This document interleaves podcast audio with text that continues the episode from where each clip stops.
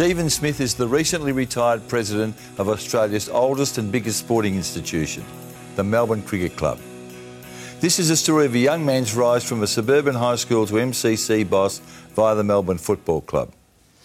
Hello, Mister Pre- oh, sorry, it's not Mister President anymore. It's just plain old Smudge Smith these days, isn't it? Yes, Mike, it's only uh, Smudge. And Smudge is... Uh, in fact, Gary Baker gave it to me in the late seventies, and I never knew what it was about until a couple of years ago I was um, listening to the radio and I heard Kerry Keith call Steve Smith the cricketer Smudge.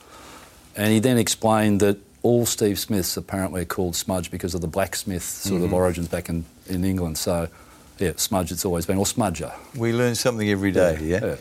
yeah. Um, you and I go back to nineteen seventy-five. Yep. I was a shy young boy at the Melbourne Age. Oh. You were the first product of the Little League to play A F L, and I came and interviewed you the day after you suffered a broken nose. Does this ring a bell? Yeah. Geez, you're a handsome boy. Yeah, no, um, I remember that really well because Mum um, hated the fact you brought the photographer with the fisheye lens. It's probably one of the worst photos going around. The hair was doing a bit, but then I guess mullets were the fashion then, so... How about that kicking style? Are you oh, yeah, happy no, with that? It was, uh, there was no footy involved in the kicking style. It was just, but I did win the Little League uh, long kick for that uh, for the year. Well, you, you obviously were a very talented young man. I mean, you played league football at seventeen, yeah. and you were gone just before your twenty-ninth birthday. Yep. Was that because of your legal studies? Uh, it was, um, and plus injury, but I'd just been made a partner at a firm called Phillips Fox, now D L A Piper, and I was really struggling to do both. Um, and I'd got a bit of an adductor injury, so I was in and out of the team a bit. And, you know, for instance, I was getting to a game not having studied who I was playing on. And I remember one game at Footscray where I had to buy the footy record to actually work out who I was playing on, work out whether it's left or the right. And I figured it that day, I said, you just can't play footy and compromise to try and combine the two, like the way I was working at um, as a lawyer. Only if if you're Gary Ablett you can do that. Yeah. But not if Gary you're anyone else, yeah. two hundred and three games in yep. twelve seasons. Mm-hmm. Why are you smirking? You know where I'm going to go here, don't mm-hmm. you? Uh, a best and fairest, both those paled into insignificance to one other fact, didn't they? Yep. Do you yep. know what it is? Yes, yeah. The only other stat, apart from being the first Little Leaguer to play, was there's only four guys who've played more than two hundred games that have never played in a final. And mm. uh, I'm one of those four with... Trevor Barker and Jeff Cunningham from St Kilda and Gary Hart and myself. And and the, the difficulty with that was that, you know, four or five years later when Dermot Brereton sort of started his career, in his first eight years of footy, he played in seven mm. grand finals. So mm. in those days it was all zoning, so it just depended where you live. And unfortunately, you know, Melbourne, we just went through a pretty ordinary patch of footy. In your entire career, you played in sixty-two wins out of two hundred and three games. I didn't know that. No. But it felt like that because we were... In those days, you didn't have the salary cap, you didn't have the draft. So the good teams just got stronger, they had more money. And our top twelve, thirteen, fourteen players were always pretty good, but it was the bottom five or six that we couldn't hide and we just couldn't quite get there. Although under Skilts, we almost made the finals. Yeah, you missed seventy-six by half a win. Yeah, yeah, I think there was a draw out at Waverley we between, yep. I can't remember who it was, but yeah, we were in because we'd beaten Collingwood at Collingwood. But... Um, yeah, there was a draw that meant we missed out. That was nineteen seventy-six. Yep. You were a big rap for Bobby Skilton, the coach, weren't you? Oh, I love Bobby. Why? Love Bobby. What made him? Oh, he's, he's what just appealed a to you? He's a beautiful man, yeah. and he related to me. And it was, I was, he was my first coach, and he really took me under his wing and encouraged me. Um, and I just thought he was, you know, he's just a, a great, great man. Look, he looks pretty rugged there, doesn't he? Yeah. Oh, he, it, even when he was coaching, he, you know, he stabbed passing left foot, right foot. He's just, uh, he was a freak of, uh, of a footballer. Yeah. Remember I told you earlier I had a stat that I just couldn't wait to lay out in front of you. Yeah. Melbourne played Hawthorn twenty times in your career. You, the first eighteen, Melbourne lost. Mm. Your first win against Hawthorn came in the nineteenth game. Were you aware of that? No, there were some teams we always struggled, and Hawthorn was certainly one of those. I didn't realise there was that many. But um, they were, oh, they were huge in those days too. They were... going through that phase when, you know, they had the Dermot and the Abletts and the, the Tucks and others. They were a super side and we were struggling. I think it was your eleventh year before you beat Hawthorn. There's another memory or nightmare from a Hawthorn game for you, isn't there? A game at Princess Park, Hawthorn playing Melbourne. You were at fullback, guarding the great Leigh Matthews. Yep. And you suddenly went to sleep. Yeah, that was... Um, yeah, I'm still a bit dirty about that. I've never really... spoken to Leigh over the years, but it was literally a kick and a half behind play, and from what I understand, I got I was knocked out. I was carried off on a stretcher, I, so I don't know what happened, but from those who were there, I was playing on him. I was actually beating him, and I just took it as a bit of a compliment that I was actually beating him, but it was a long way off the play. And I've always heard Leigh say afterwards that he never apologised because he, he never wanted others to apologise. And I understand that when it's in play. When it's in the action, you're ready for it, you, you're expecting it, but not when it's a kick and a half behind, and that was disappointing. But um, it's funny, though, I remember my mum seeing me in the supermarket a couple of years afterwards and chasing up and down the aisles, giving him a serve. So is that true? She was yeah. never happy about that. So. And so she did verbalise him. And yeah. any, any response from Leigh? Oh, not, I don't think so. I think no. he just head down. You were K O'd, weren't you? Yep. Do you know for how long? Oh, I think it was about fifteen, twenty minutes. I can't remember, save I've seen the photos of being carried off on a stretcher. In your role as M C C president, surely Leigh's been your guest at different times? Oh, we've bumped into each other, but we've never spoken, and I wouldn't expect him necessarily now. And it's just one of those things. No, no, no, no. Okay. You've got to go. There's, it was no, just disappointing. There's no lingering No, no, no. I just think as one, he is one of, if not, as I've heard quoted, if not the best player that's ever played the game, and incredibly tough and incredibly skillful. It just occasionally, once a year, there's a side where he just flick the switch and he just lose that sort of control. And, and there's been, obviously, the, the instance over the time where he... Clearly, I think we'd probably regret some of oh, those, no and I doubt. think this would be one of them. Yeah, but no doubt. No there's doubt. no point dwelling on it. It was just one of those things that happened. And look, I was playing the next week. I had a broken nose and I was out cold, but I recovered okay. You have the dubious distinction of introducing the word alopecia to uh, V F L, then V F L football.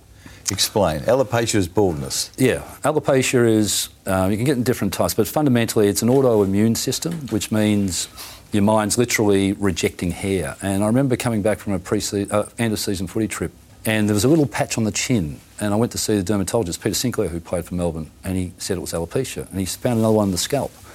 Well, within three weeks, I'd literally lost all my hair, and I'd, I'd pull out hair and be two hundred hairs in my mm. hand, and the pillow of a morning would have one thousand hairs on it. And, you know, I went from a, like we said before, big mop of hair yeah. to literally having tufts. So in those days, it wasn't really cool to be bald. Like nowadays, you just shave it off, shine mm. your your your, uh, your skull, and you're, you're happy to go. But then it wasn't cool either to be a lawyer or a footballer with that. So I went into a bit of a, a spiral. I sort of took footy off. It was pre-season, so I said to Barras, I said, "Look, I need just time off." So I did. You tell him why? Yeah, oh, yeah, and he told all the guys. Although yeah. he did explain it as an illness, which some thought they might have been able to catch it, but it's mm. sort of.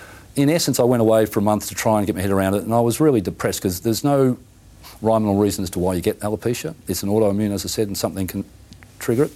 And basically, it wasn't until one night, there was a knock on the door after Monday night training, and there was a dozen of the guys there that arrived with three slabs on their shoulders, mm. and we spent a night chatting, and that dragged me out of it. And then I went off and got a wig of my own hair and a helmet because, as I said, wasn't I wasn't comfortable being bald.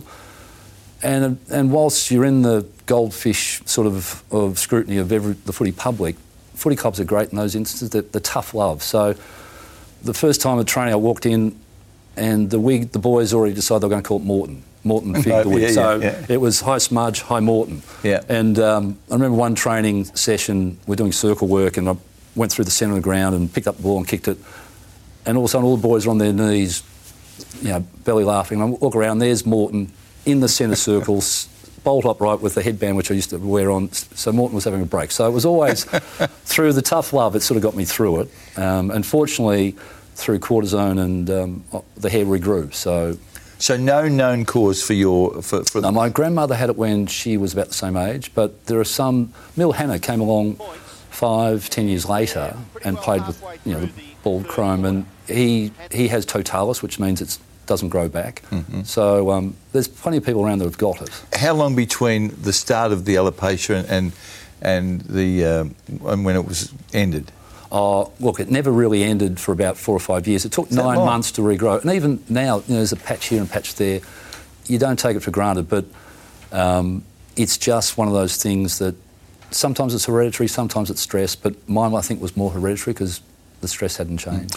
Did you wear a helmet to keep the yep. uh, the wig on? Yep, yeah. That was pretty much it. And I only had a problem with a couple of the full forwards, B T and uh, Jacko, who tried to rip it off all the time, but the other boys were pretty protective as well, so we got through that. So I was going to ask you about the, the attitude of opposition players. Yeah. It's a very sensitive thing, or it was yeah. then, wasn't yeah. it? Yeah, it was. And, and, and What did B T do? Oh no, they just, you know, they were just trying to get into me by trying to rip the helmet off and sort of embarrass me, but that's okay. That was all so they all knew it, it was a known yeah, yeah. fact well, it was, yeah, it was, in footy circles. Bruce Matthews did an article because I felt it was better to have it out in the open than yeah, not. So yeah. he uh, did an article on it and explained what it was. You played with some pretty good players, despite the fact that Melbourne had such a lean time in your career. Yep. Robbie Flower, yep. Gerard Healy, Peter Moore, lots of yep. Peter Giles, lots yep. of blokes names come to mind. Yep. Who was who did you enjoy most watching? Every Melbourne supporter, I think that's all they came to watch was Robbie Flower. Mm. Chilwell was just a freak. He was skinny, a little hunched, um, had to wear the Coca-Cola glasses because he couldn't quite see. He could never bench press pre-season. You'd often see him in the gym with, he couldn't get the weights off his chest. We had to help him get off the, he had no mm. strength, but he was, he almost had another sense when he was out there, the ability to avoid being tackled, to just the beauty, the grace of him um, across the pack to take a mark and to, to weave and uh, avoid being tackled. He was just fantastic. You know, full forward, or centre forward when I was playing, I used to watch him with awe. Yeah. He was just fantastic. You you started as a forward, yep. didn't you? Uh, yep. And and when I was researching you, I must say I was genuinely surprised that you kicked three bags of seven goals, one of which came in nineteen eighty when the Tigers won the flag, and it was against Francis Burke. For seven years I played centre-half forward, and there were probably a half a dozen five goals and six goals as well, but my issue was consistency, and that was that's one of the regrets I have now. Is as a kid I was always, football was easy, and then coming through I was sort of at a similar level to Robbie as regarded by the club, and then but consistency was one. Now I, I had the skill, I had the height, I could run, I could good hands, but I just wasn't consistent enough. But when Barras came in eighty-one, he put me at full back, and that was the best thing that ever happened to me because I had to focus, had to mm. run hard because you can't You can't sort of ease off there. And in the first year, I won the best and fairest. But I, you know, ball was the ball was up your end that year. We won one game and yeah. the ball was always down our, our end. So I think I, I won by you know, some ridiculous amount, one hundred thirty votes or something rather. So what was the Barassi rationale when he came to you and said, right, you've played forward for seven years, we're sending you back? Well, I think he saw, he's very perce- uh, perceptive, Barras, and I think he saw that he needed me to be focused under pressure a bit more to, to really, and, and he saw the, I guess I was fairly mobile, so I could play, and every team in that era had a good full forward, mm. every team except Melbourne. And you're playing against the Abletts, the Dunsells, the Locketts, the the Salmons, the Beasleys, the, you know, it goes on, you know, Malcolm Blights, everyone had a good full forward, mm. so Gilesy and I were the two that sort of took it in turns to sort of take off the superstars. You you had a feisty relationship with Ron, didn't you? Brass... Because you you're a placid bloke, but, but, but my... People yeah. who I know say that you and he locked horns quite a bit. But I think that was his way of trying to get me fired up. And I, and I look back now, and he used to always get into those that he knew could actually cope with it and would respond. You know, it was Gerard Healy, there was Shane, there was Morey, the, the guys that he knew he could really, and he needed to fire up. And in the same breath, and he'd be doing that in front of everybody and intimidating the hell out of the young blokes as, you know, getting stuck into us. Um, But Brass always wanted me to do more and be more, and and I respect that. But yeah, we used to go toe to toe a fair bit. Did he push you to the point of you having open warfare with him in a verbal sense? Yeah, yeah. But he did that. He used to love that. He used to love, and that's what he wanted you to do: is get so fired up. He wanted me to get fired up more often and sort of really, um, sort of get angry. And he was good at that. There was a perception that you should have been captain of that footy club, and you weren't. Robbie is. And, uh, and was and is still regarded as one of the, you know, the great players of the Melbourne Footy Club, and everyone loved him. And he was a great um, person as well. He wasn't a natural leader, mm. um, but he was he was the person that everyone looked up to and around the club. So it was always hard when Robbie was there. But in the same breath, I probably didn't push myself as hard. As you said, maybe I could have been a little bit more assertive, uh, but that's my personality. Did you think you should have been? And did you No, I don't think I should have been, but I mm. could have been, I think, if I'd actually pushed myself a bit harder to impose myself. Did you on. want it? Not particularly, no, because, you know, I loved Robbie. Everyone loved Robbie. Mm. Just one last question on the alopecia, Stephen. You were, quote, a man about town at that time. How did you handle it psychologically? I struggled big time, really struggled, because I, as I said before, it's, I'd had it pretty easy. I just won a best and fairest two years earlier. I was driving an R X seven, little white lights that come up, so I was pretty happy with myself at that stage, and I was... I uh, had a, um, my girlfriend Karen West at the time was, you know, very stylish, had some profile, girl. Yep, yes. Yep. So I, I sort of, it hit me pretty hard. Um, and the prospect of playing in front of, you know, the public and in that fishbowl really did do my head in. And and I was depressed for a while. Did you ever seriously contemplate not playing? Absolutely, but like anything, you just you just got to grieve a little and get through it. And as I said, the footy club and the tough love was fantastic. The guys were just, yeah, that's what... I wouldn't have got through it as easily if I wasn't part of that football club culture. And what about the expert advice from, from the dermatologist? Could he encourage you and sort of say, look, just yep. bear with it, it'll come yep. good? Well, it, it, there was no certainty it would come good, but I think psychologically I would have got used to it, like Mill Hannah did, mm. um, and eventually I would have come through, but when you're not expecting it and it comes in the space of three weeks, it just, you know, it was hard. I know you knew that your teammates knew, but yeah. the reality suddenly staring in the face, as it were. When... Yeah, when it came off. When it came off. Yeah. When yeah. Did you leave the ground? No, no, no, no. It was just because by that stage I was a, a little sort of hardened to it because I'd been, you know, it was about three or four weeks in and it was more that um, they all thought it was a hoot, so it was in that context. So it was just, yeah, it was great. And what was the best sledge? Can you remember? Oh, no, even today they still want to know how Morton is. When I catch up for a drink with the boys, how's Morton? I said, he's tucked away in a box. Hopefully I don't need him anymore. You still got it? Yeah, yeah, yeah. still got it. Yeah.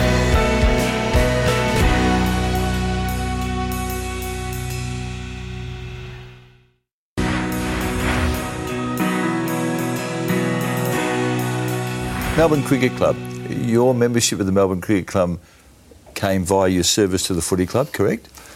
Yep. Yep. yep. So when you were a boy from McKinnon, McKinnon yeah. yeah. Mum and Dad got married when they were seventeen, eighteen. You know, they, and Dad was an apprentice electrician. He didn't know what Melbourne Cricket Club was, let alone you had to put your your son down as an M C C member. So I had no real sense of the M C C, but the footy club was a legal part of the cricket club until section, nineteen eighty-two. So yeah. all those Premiership Cups are legally owned by the cricket club, but eighty-two the footy club became um, a separate organisation. But what the cricket club did is, and still does, is um, for the Melbourne Footy Club, if you played five years and fifty games, you got uh, preference at the ballot, which means you got offered membership. Now it's one hundred games. And through that, I managed to get the um, M C C membership. And also through that, the cricket club always had two of their committee on the footy club board as directors. So I got to know them really well as well. So I was very lucky. In some ways, I didn't have the success at Melbourne, but Melbourne's a fantastic football club. It's the oldest, it's it's got great history, and through the connection to the cricket club, it's been fantastic for me. When did you join the committee, the M C C? ninety-eight. ninety-eight. Yep. And you've just finished a three-year term as president? Uh, four years. Four years. Four years, yep. four, yeah. Yep, just last week. Did you reflect at any time when you, when this is happening and unfolding in front of you and suddenly you are? It's a very august institution, oh, look, the M C C. Look, I was... I'm incredibly humbled by the whole thing because the M C G itself has been so important in my life. You know, I tr- played there for twelve years, trained five times a week at the G, played every second week, and then I've been on the committee for twenty years. You know, some of the meetings at the cricket club, I'd still go late at night. I'd sit in the seats and listen because they had the heat lamps, and the heat lamps make this grinding noise. It's almost like the ground's alive. Mm. And I still love the ground. You know, Anzac Day for that minute silence. Um, the roar before the grand final. It's, there's some amazing moments, and that, that that sporting stadium is, I think, the best in the world. And I've just, to be heading that up as the president with, for a ground that everybody loves, I was incredibly humbled, and it, it is the best job in the world. What's your most cherished moment at the G? The most cherished moment yeah. at the G. I mean, you've seen some big events there, haven't you, over the journey? Yeah, yeah. Oh, you mean on, in the context of the in the committee? Anything, just the, your memory. Oh, I love your favourite memory of Joe Biden was a lot of fun. He's the U S Vice President. Came out last year, oh, the year before, and he played rugby as a kid over in the States. And he went out to bounce the ball. And went out with Gil and Mike, and basically, there it is. There it is. There it is. So we're, we're ahead of you. Okay, he's a great man. He and he played rugby. He got out in the middle. And he said, you reckon I could kick this? Because he was used to kicking the ball through rugby, and just a really good guy. Um, but there's just so many things with the concerts, the the state of origin, the you know the, the cricket, the footy games. It's just, I just love that ground. Well, the concerts. Tell me, did you go to all those? Yeah, yeah. I, I even went to the wrestling last year, which is fantastic.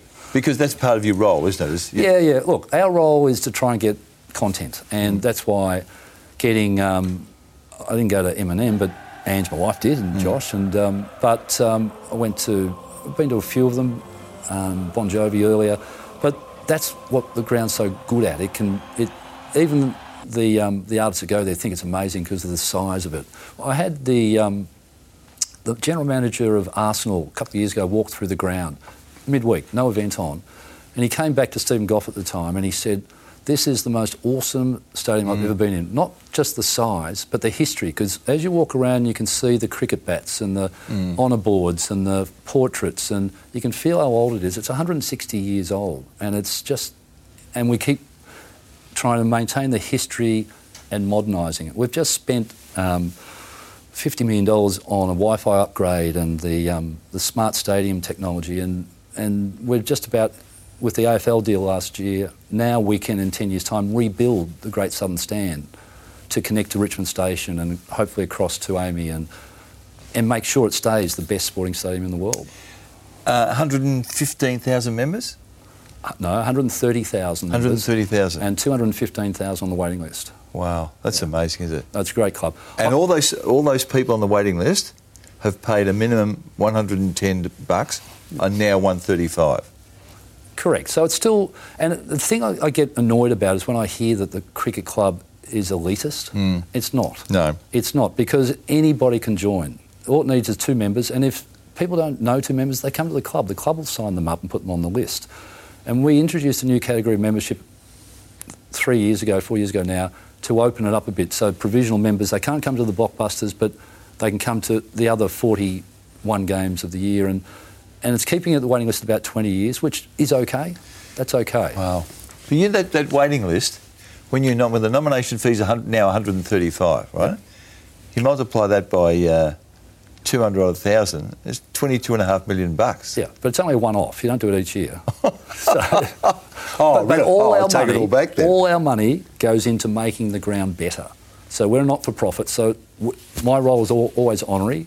Every committee member's honorary. It's all about putting money back. That's why we can spend the money we can and making sure the M C G is the best going around. What? How much money would the M C G generate in a year? Oh, it has a turnover around about one hundred fifty. Million. one hundred fifty mil. Mm. Pretty it's solid, a significant it? business, but it's got such a diversity of roles, because we are the manager, ground manager of the ground, and have been. And the other thing that I want to mention is that the members, the M C C members' subs, have fun- fundamentally paid for each of the eighteen grandstands that have been rebuilt in the one hundred sixty year history of the club. The Northern Stand, the four hundred sixty-four million dollars one in two thousand six, was funded by members' subs, M C C members' subs. So we pay off the debt, and we'll be paying off the, the vast majority of the billion dollars that we'll have to borrow for the new stand. So it's the relationship. In return, we get a lease of our area, but it's a really important role that the club's played in the success of the Melbourne Cricket Ground. Your regime did a deal with the Andrews government to secure the grand final for the M C G until two thousand fifty-five? fifty-seven, it's forty Two, years. two thousand fifty-seven. Yeah, yeah. As an ex-footballer yep. and someone who belonged in a footy club administration originally, what do you say to people who either come from Perth or Adelaide or Sydney and say, we've got stadiums that can occupy, uh, provide for sixty thousand people. What about if they were, for argument's sake, Fremantle played West Coast in the grand final? Haven't they got a right to say the no. grand final should be there? No, I don't agree. I, I understand the view. I understand people have that view. But the fact is the M C G is, probably of all the grounds, the most neutral. We went across to watch at Optus for the Melbourne West Coast. It wasn't the prelim one beforehand. When you got fifty thousand um, reserve seats for the locals and four or five for the... It's, I think that travelling elsewhere is an unfair advantage. I think... The M C G is as close to a neutral ground as you can get. The travelling, yes, they have to work out to give the, the visiting sides more time, but it is the best ground in the world. That's where the people, and I think most of the players would prefer to play the grand final at the M C G. Okay. In any event, it's a non-argument because we've got it there until two thousand fifty-seven. I understand that, but I'm talking about it under the heading of fairness. I mean, you talked about it being neutral. Last year, Collingwood would have played, I'm thinking, ten or twelve games at the M C G. Hmm. West Coast played... Two, did they not, before the grand final? Mm. You think that's neutral? Well, it's it's more from the fan perspective, the, the support. Basically, the size of Optus is pretty much the same size as the M C G. There's not much difference there. Um, I just think it's as fair as you'll get. And as I said, I think the players enjoy playing on it. And it is a unique stadium. It's one of the best in the world. And as I said, it won't change now. So uh, we need to move on because we're, it's mm. locked in for two thousand fifty-seven. True. Okay, okay. Point taken. Now that you're out of the M C C how vocal will you be in your support of the Melbourne Footy Club? I mean, are you are you a passionate Melbourne yeah, yeah, supporter? Yeah, no, I am. I am. I, I'm not a good supporter. I get too anxious about them. But Ange and I will go and watch. Occasionally I go to the committee room, but more often off, we're happy to sit sort of in the outer and just watch them. And oh, I love them. Who do you most like watching play in the red and blue at the moment? Oh, I love um, Clayton Oliver. Because hmm. I just see the upside with him. Because at the moment, sometimes his handballs are a little bit too quick without... Um, but once he finds he's got more time, he, he's just he's just got that fantastic, natural, competitive instinct in him. Did you think you blokes had enough ambition in, in your time? That's a fair... That's a fair call. I think that's what Barras used to get so um, so annoyed with, um, that we weren't driven to succeed. And there's a little bit, I think, as you said before, sixty-two out of two hundred, I didn't realise that. But when you get beaten on a regular basis, it does take, you know, it's, it's harder to sort of kick yourself out of that um, because you get into that sort of mindset. So, yeah, we, we could have and should have, but... We didn't. Did you think you you bled enough after a game, if, after uh, another loss? Did you remember looking back and sort of thinking, "We this is just intolerable. We we yeah, can't no, continue." Look, and like to this. be fair, we were we would think that, but did we really follow through on it? Not as much as we probably should have. I remember we had a players' room, and Carl Ditteridge, as coach at the time, banned Kahlua milk because we'd go up the players' room and drink Kahlua milk. He thought we weren't. What sort of milk? Kahlua, Kahlua and milk. Yeah. But what it was, were you doing drinking that? I don't know. It was a phase at the time. So, but um, I think, yeah, we, we we didn't really want it enough, which is, I guess, yeah. disappointing. What was your favourite moment as a player? Oh, look, it, it's the first game, and I remember everyone saying, "You get the first kick, you'll be fine." And Crackers Keenan before the game said he was always going to look after me. And I remember taking a mark. John Scarlett gave me a whack, and I look up and I'm on the ground. There's Crackers running from the centre, frothing at the mouth. Um, he's he's whacked Scarlett. Free's been taken off. I didn't get a kick the rest of the game. I was dropped the next week, and that was the sort of, you know, I thought my career was over. But it was Crackers, you know, it's that, I guess it's just those times in footy where, you know, the great people sort of, uh, you know, look out for you. Mm. It's been a great life for you, I reckon, so far. Sometimes when you live it, you don't appreciate it. But the boy from McKinnon High who's gone onto the heights that you have, mm. both... on the field and in administration and in law. So you're entitled to be very proud of it, mate, and it's good to catch up. Thanks, Mike.